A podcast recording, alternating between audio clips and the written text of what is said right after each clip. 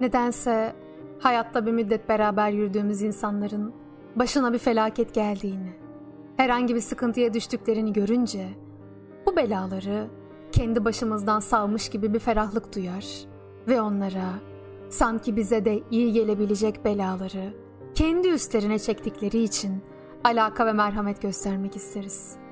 Şimdiye kadar bana bu derece yakın olan bir insana tesadüf etmediğim için bence bütün meselelerin üstünde onu muhafaza etmek arzusu vardı.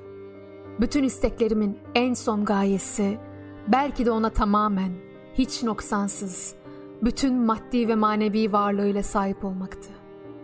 Fakat elde edebildiğimi de kaybetme korkusuyla bu gayeye gözlerimi çevirmekten çekiniyor, seyretmekte olduğu ve yakalamak istediği harikulade güzel bir kuşu, küçücük bir hareketiyle kaçıracağından korkan bir insan gibi atıl kalıyordum.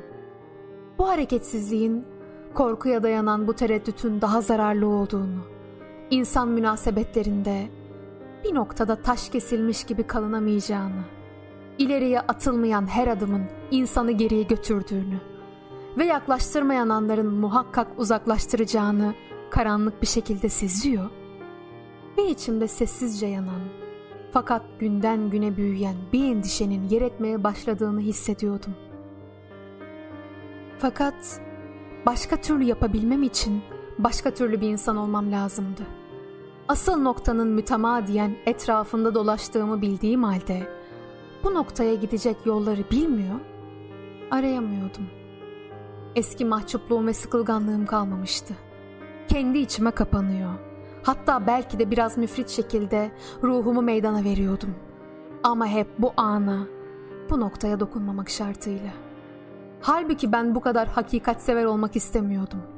Hiçbir hakikatin beni ondan uzaklaştırmasına tahammül edemeyeceğimi anlıyordum. Ruhlarımız için en lüzumlu, en kıymetli olan şeyleri birbirimizde bulduktan sonra diğer teferruatı görmemezlikten gelmek, daha doğrusu büyük bir hakikat için küçük hakikatleri feda etmek daha insanca ve daha insaflı olmaz mıydı? Bir şey noksandı. Fakat bu neydi? Evden çıktıktan sonra bir şey unuttuğunu fark ederek duraklayan, fakat unuttuğunun ne olduğunu bir türlü bulamayarak hafızasını ve ceplerini araştıran.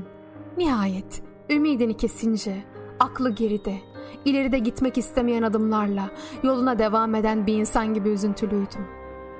Bütün bunları o zamanlar bu vazı ve derin düşünüp düşünmediğimi bilmiyorum. Bugün araya 12 seneden fazla bir zaman girdikten sonra o günkü halimi gözümün önüne getiriyor ve bu neticeleri çıkarıyorum. Onun da benim gibi dostluğumuzun olduğu yerde kalmak suretiyle bir çıkmaza girdiğini fark ettiği muhakkaktı. Yalnız o asıl aradığını bulamamakla birlikte bendeki diğer birçok tarafların kendisi için feda edilemeyecek kadar kıymetli olduğunu görüyor. Bunun için kendisinden uzaklaşmama sebep olacağını zannettiği şeyleri yapmaktan çekiniyordu. İnsanlar nedense daha ziyade ne bulacaklarını tahmin ettikleri şeyleri araştırmayı tercih ediyorlar. Dibinde bir ejderhanın yaşadığını bilinen, bir kuyuya inecek bir kahraman bulmak muhakkak ki dibinde ne olduğunu hiç bilmeyen bir kuyuya inmek cesaretini gösterecek bir insan bulmaktan daha kolaydır. Şimdi aramızda noksan olduğunu bildiğim o şeyin ne olduğunu arıyorum. Bu eksiklik sana ait değil, bana ait. Bende inanmak noksanmış. Beni bu kadar çok sevdiğine bir türlü inanmadığım için. Bunu şimdi anlıyorum. Demek ki insanlar benden inanmak kabiliyetini almışlar. Ama şimdi inanıyorum. Sen beni inandırdın. Seni seviyorum. Deli gibi değil. Gayet akla başında olarak seviyorum. Seni istiyorum. İçimde müthiş bir arzu var. Bu akşam anladım ki bir insan diğer bir insana bazen hayata bağlandığından çok daha kuvvetli bağlarla sarılabilirmiş. Bütün bu karışık hisler ışığa çıkmaktan korkar gibi ruhlarımızın en saklı köşelerinde durmaktaydı.